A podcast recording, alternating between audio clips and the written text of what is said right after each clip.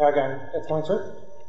Uh, firstly, just to apologise for the non-outline outline that you have, uh, and also that uh, 1 Corinthians 2 will get you to about half past in the talk, uh, because we're going to do 1 Corinthians 2 and 3, or most of it today. So get ready, we're going to uh, a whirlwind.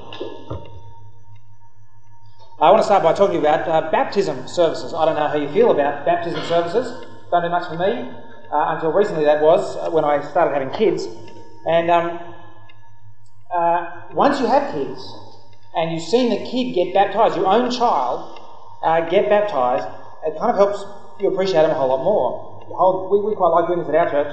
Uh, you may not be to a, a, kid baptizing kind of church. I don't want to kind of fight about that for the moment. But just to say where I go, we do. And you hold this sort of squirming, screaming, vomiting kid. Uh, and, and, and we talk to the kid and charge it to renounce the devil and all his work. and the empty display and false values of the world. and, and the sinful desires of the flesh. And you don't even want to know what comes out there. Um, it's a great moment, actually, charging this child to stand firm in Christ, renounce the devil and all his works, the empty display and false values of the world and the sinful desires of the flesh. The, the world, the flesh, and the devil, that great trio of enemies of God and his people. You see it in Ephesians chapter 2, uh, and it, it, that, uh, which is where its uh, biblical basis lies. It's kind of a tragedy that as Christians we're called to be both for the world, for the world because it's God's good creation, and at the same time to be against the world, since it's God, God's good creation gone wrong. God's good creation gone feral.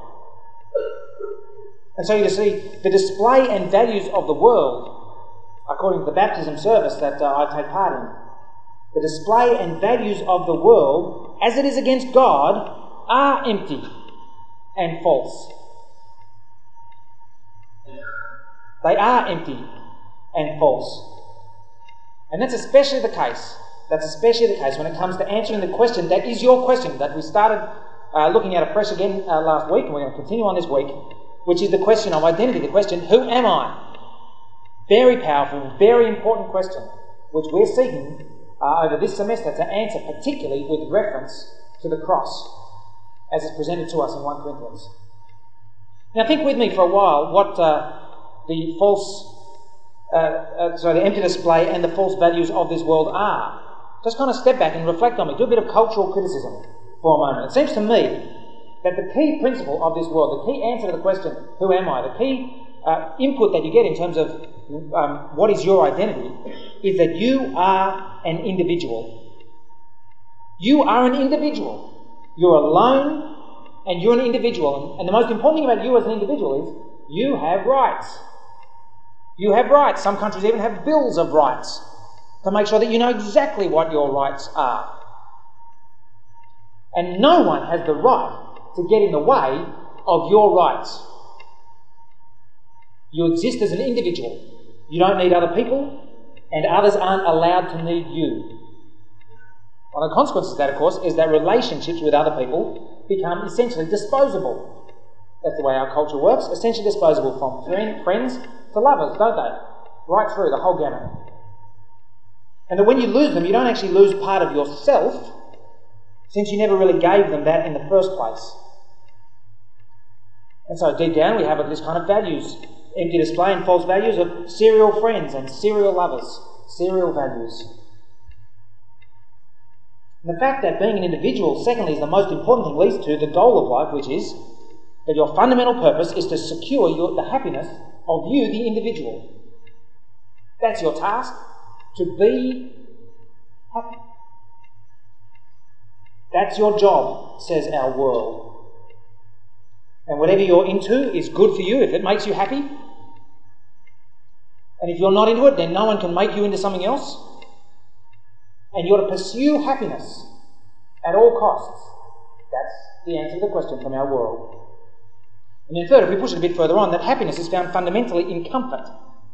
In comfort, the kind of comfort that comes from the sorts of things that money can buy clothes that work for you, a house that suits you, a car that reflects your style, food and drink and lots of food and lots of drink, and drugs perhaps that satisfy you, health now, which is now a right that you can purchase.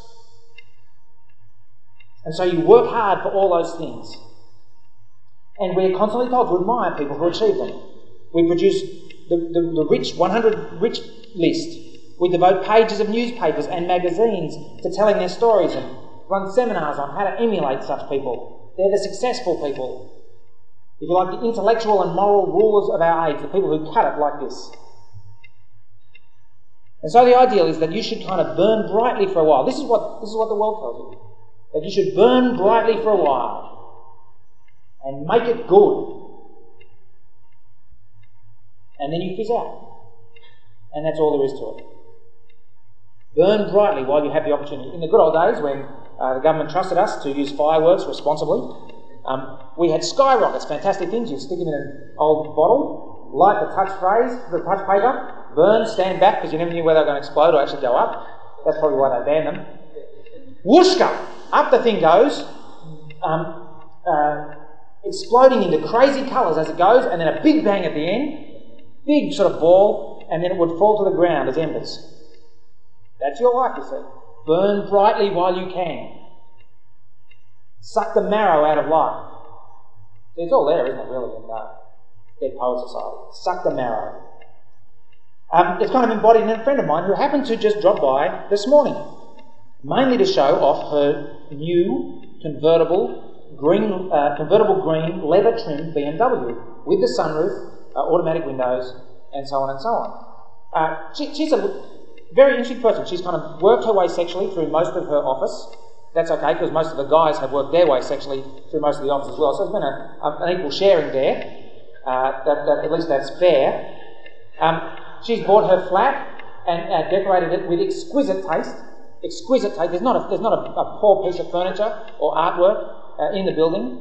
Uh, she's now got her job. She spent. Uh, she would go overseas, I think, on uh, junkets on a regular sort of bi-monthly basis. Okay, she embodies the values, the empty display and false values of the world. And don't get me wrong, she's a really nice person. See, it's not like that the world turns out nasty people. People with uh, horns and tails that kind of let you know that this is the empty display and false value of the world. No, she's a nice person. I enjoy her company. We have lovely dinners together, especially when she's paying or providing the wine. Do you know what I mean? It, it's, it's good times.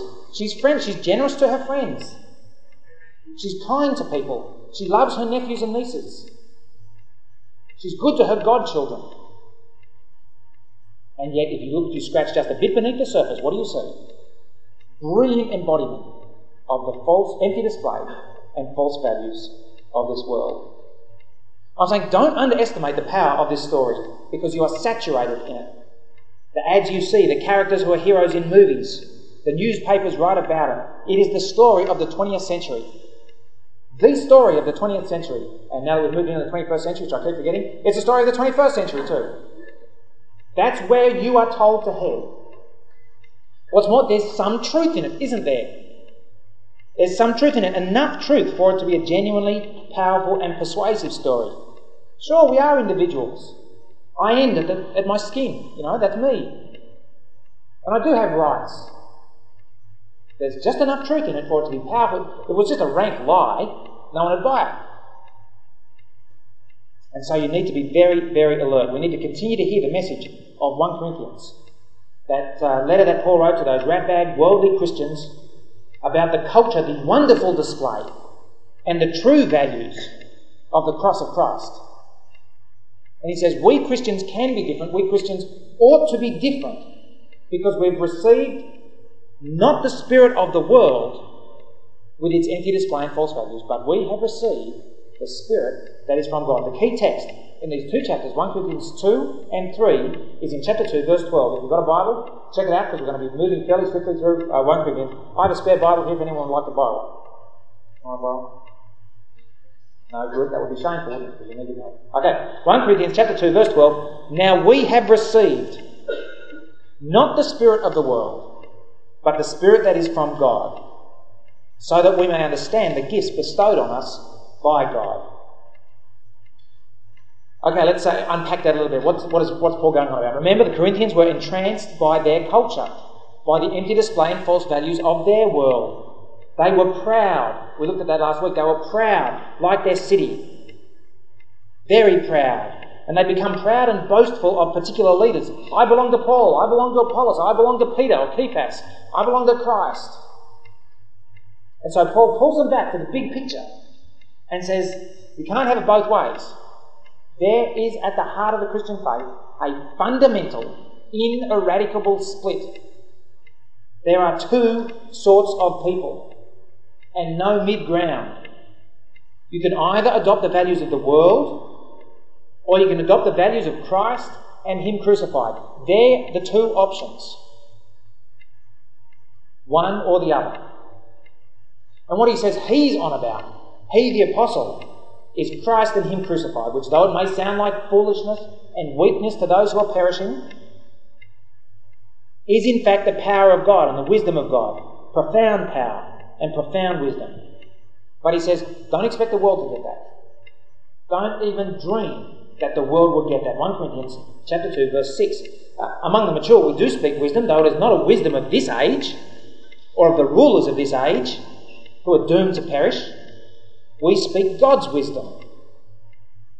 What's that wisdom like? He goes on, secret and hidden, which God decreed before the ages for our glory. None of the rulers of this age understood this.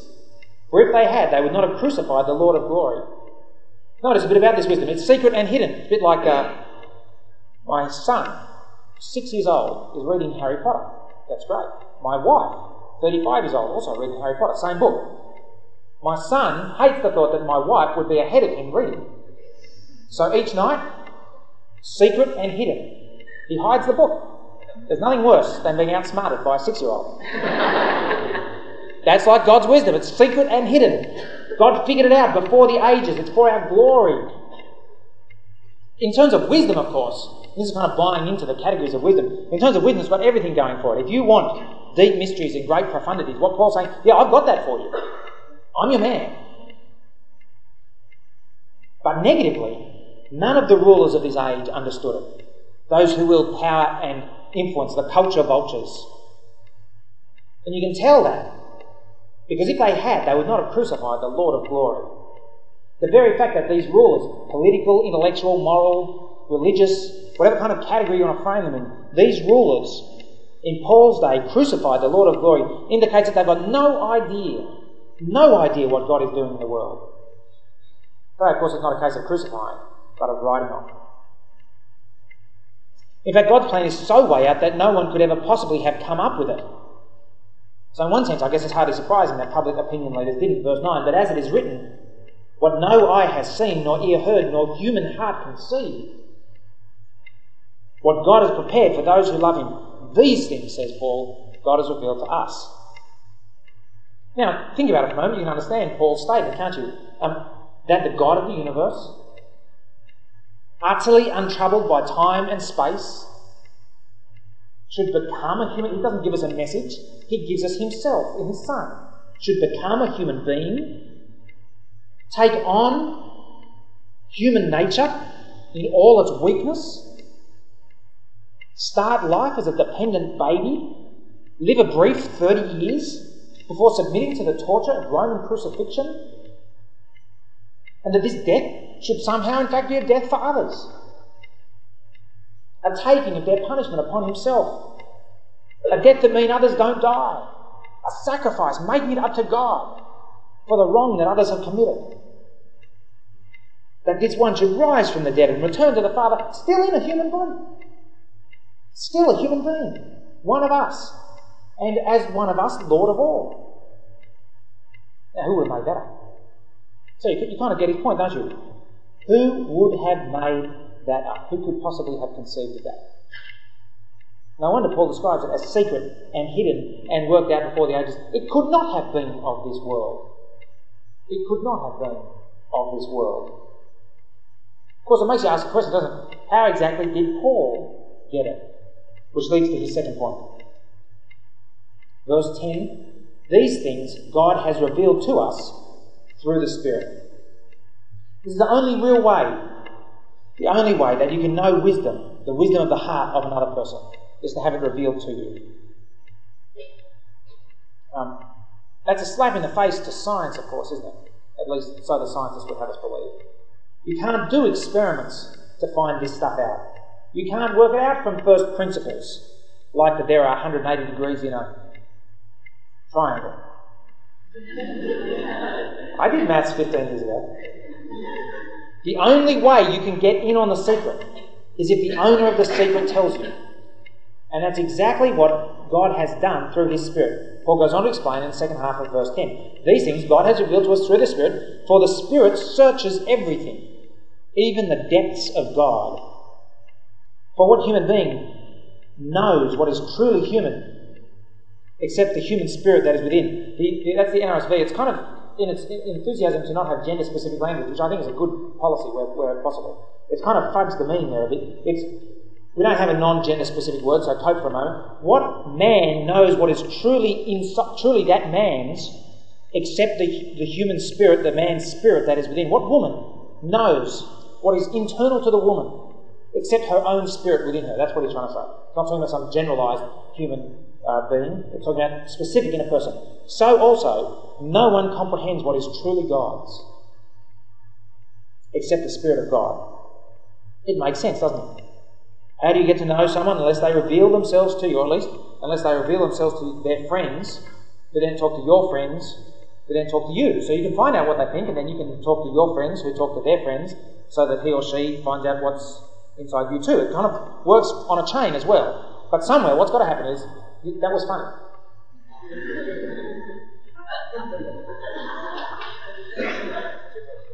Maybe too close, too close to home. I'm married, so you there's no skin off my nose anymore. Um, what am I saying? I'm saying revelation. That's what I'm saying. Revelation. Unless it's revealed, you won't find out. And that's what God has done for us. He has revealed Himself. He has given us His Spirit. Who knows the things of God except the Spirit of God? And verse 12, we have received the Spirit that is from God. Not the Spirit of the world. Not the Spirit of the world we receive the Spirit of God, and that's so we can understand what God has given to us namely His own Son to die on the cross for us, the Lord of glory to be crucified for us. The message of the cross. And so it'd be a contradiction in terms, wouldn't it, for people who have received the Spirit that is from God to act according to the Spirit of the world, to empty display and false values of the world. That would just be a contradiction in terms. So that's why Paul says about himself and his own ministry, verse 13, and we speak of these things in words not taught by human wisdom, but taught by the Spirit, interpreting spiritual things to those who are spiritual. Or probably, I think a better translation there is interpreting spiritual things with spiritual words. That is, you see, since he's received the Spirit from God, what he speaks are spiritual things, spiritual truths in spiritual words. In other words, the content of his speech determines the manner of his speech.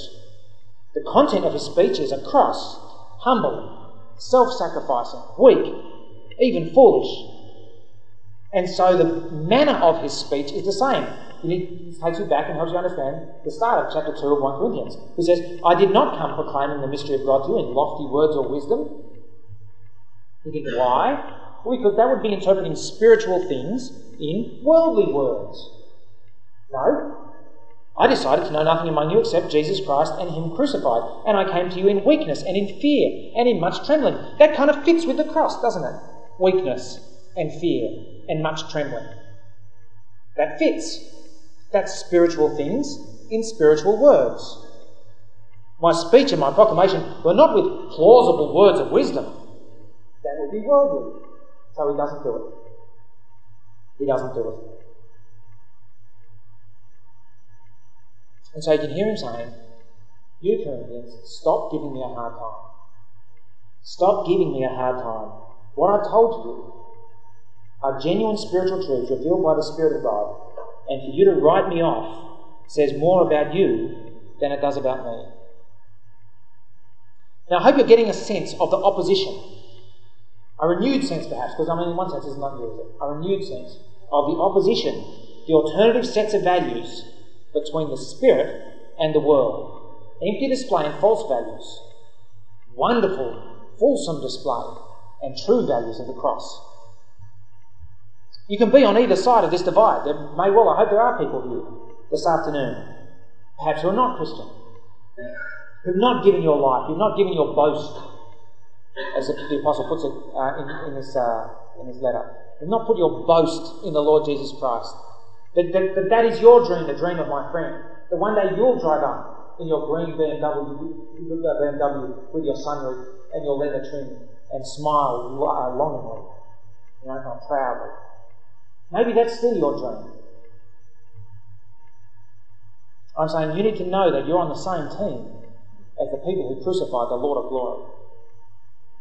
That's a bad team to be on. To crucify the Lord of glory. You need to say sorry. You need to ask for Jesus to forgive you.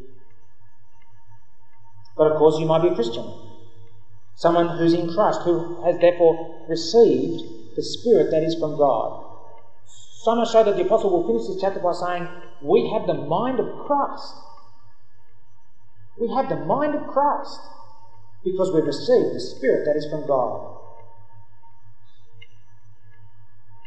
It's one of the hardest things in the Christian life, I think.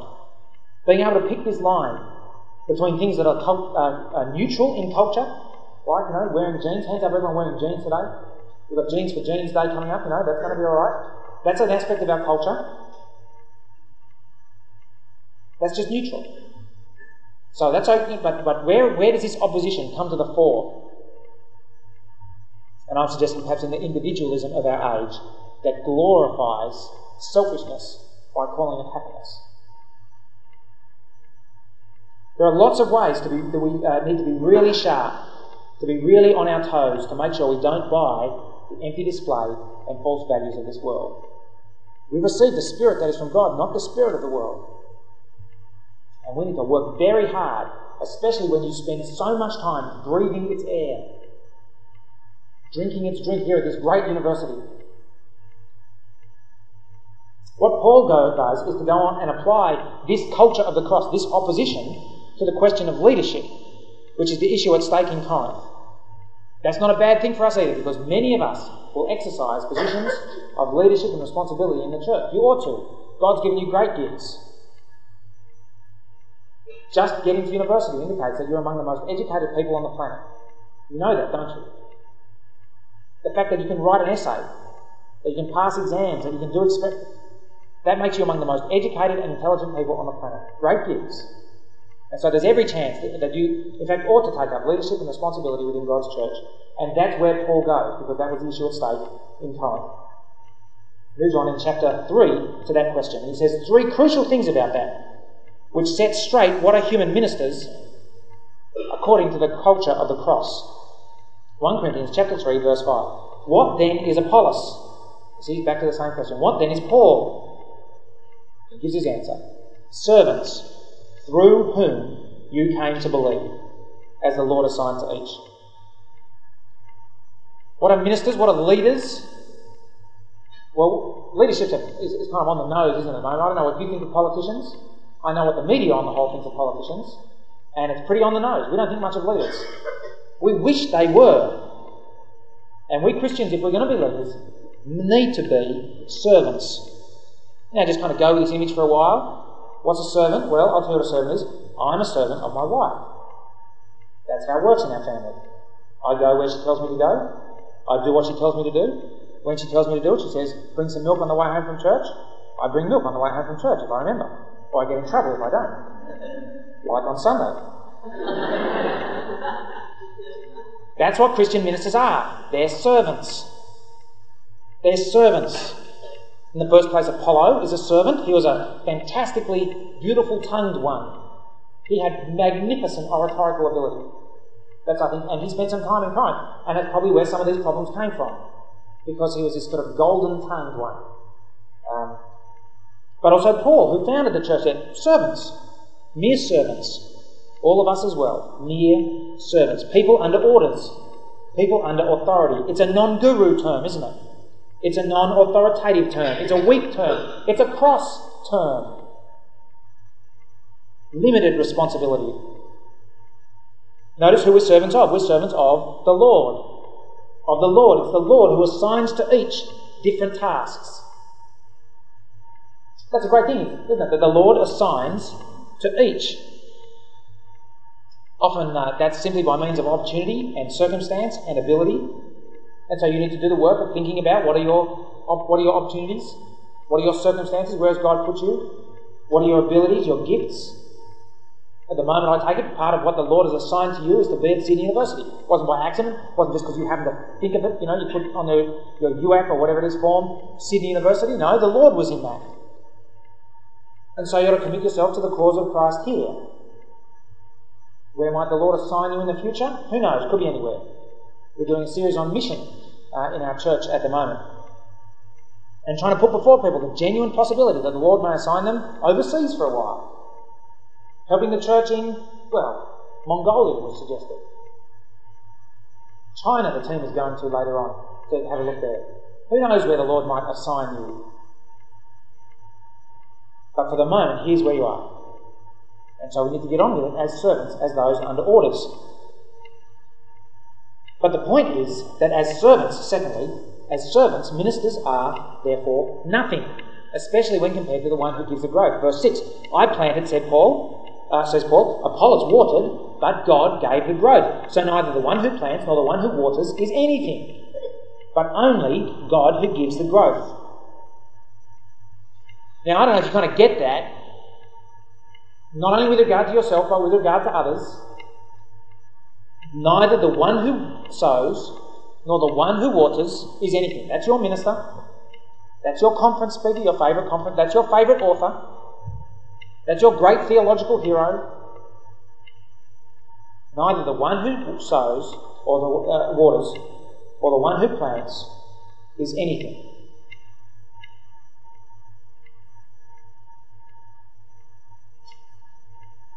Uh, we need to grab a hold of this.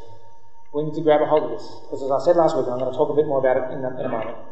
For some reason, and I don't really quite understand it, but we evangelicals love our gurus.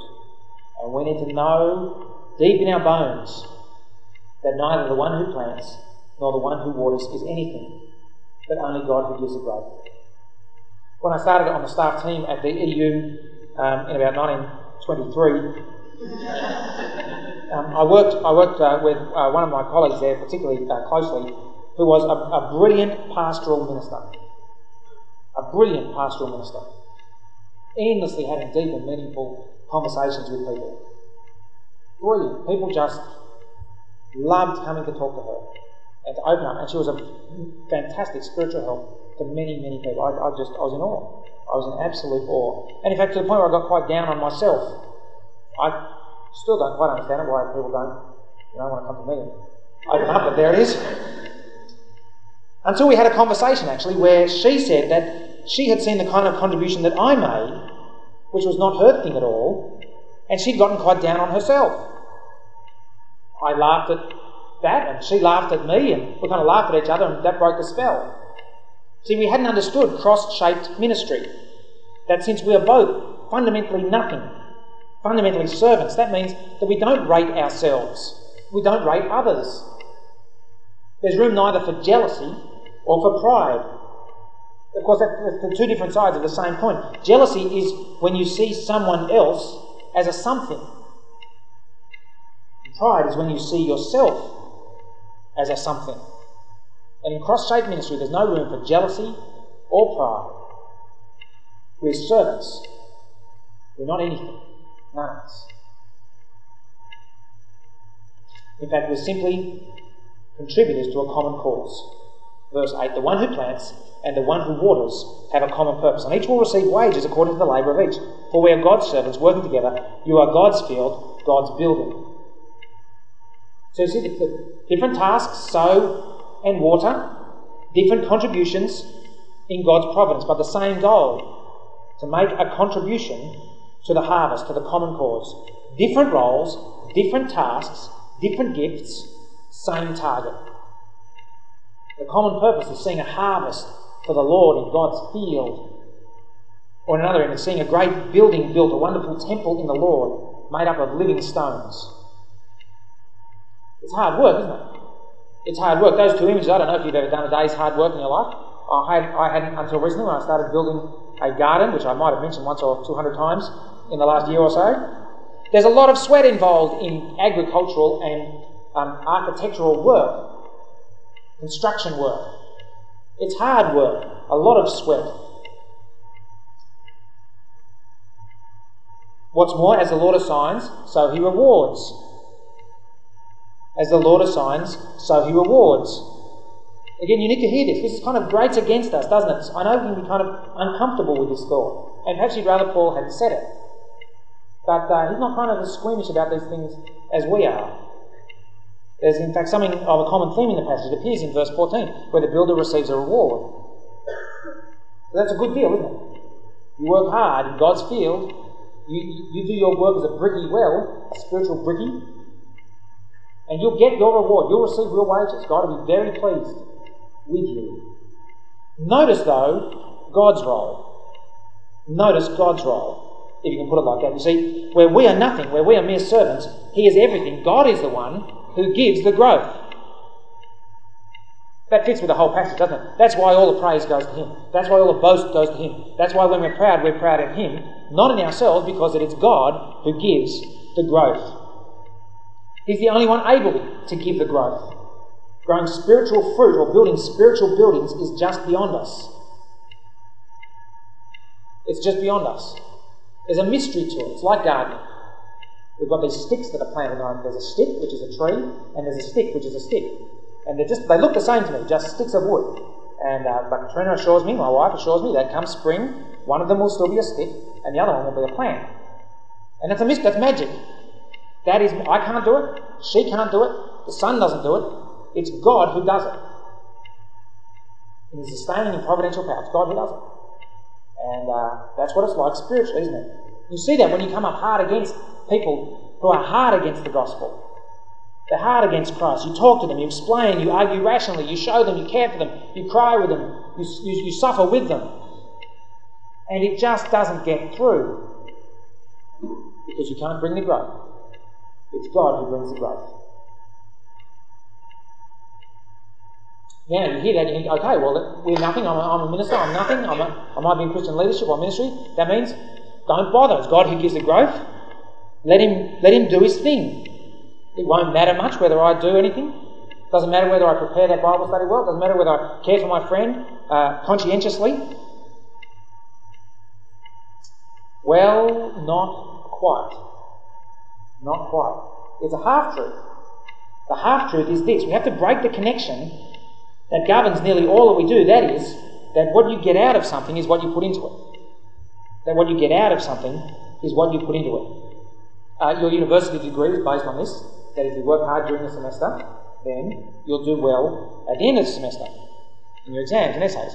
And it's quite disillusioning when it doesn't happen that way, doesn't it? It's quite disillusioning when you work hard and you do badly. And it's almost as disillusioning, perhaps not quite as disillusioning, when you don't work hard and you do well. That's still pretty disillusioning, don't you think? I, have humbly, I can tell you, experienced that, and I find that nearly as disillusioning. Maybe all the other times when I did well, when I, well, I thought it was because I worked hard, was just because I fooled the examiner again. It's still pretty disillusioning. We think that inputs equals outputs, but that's not the way it is with God. That's not the way it is with God. God gives the growth. And between the inputs and outputs is God, the living and true and powerful God. So that's what's true about the well, if God gives a growth, just be slack. But but, Paul goes on, 1 Corinthians chapter 3, verse 10. According to the grace given to me, like a skilled master builder, I laid a foundation and someone else is building on it. Each builder must choose with care how to build on it. For no one, no one can lay any foundation other than the one that has been laid. That foundation is Jesus Christ. Now, if anyone builds on the foundation with gold, silver, precious stones, wood, hay, straw, the work of each builder will become visible. For the day will disclose it, because it will be revealed with fire, and the fire will test what sort of work each has done. If what has been built on the foundation survives, the builder will receive a reward. If the work is burned up, the builder will suffer loss. The builder will be saved, but only as through fire. You see what Paul does? God gives the growth, yes.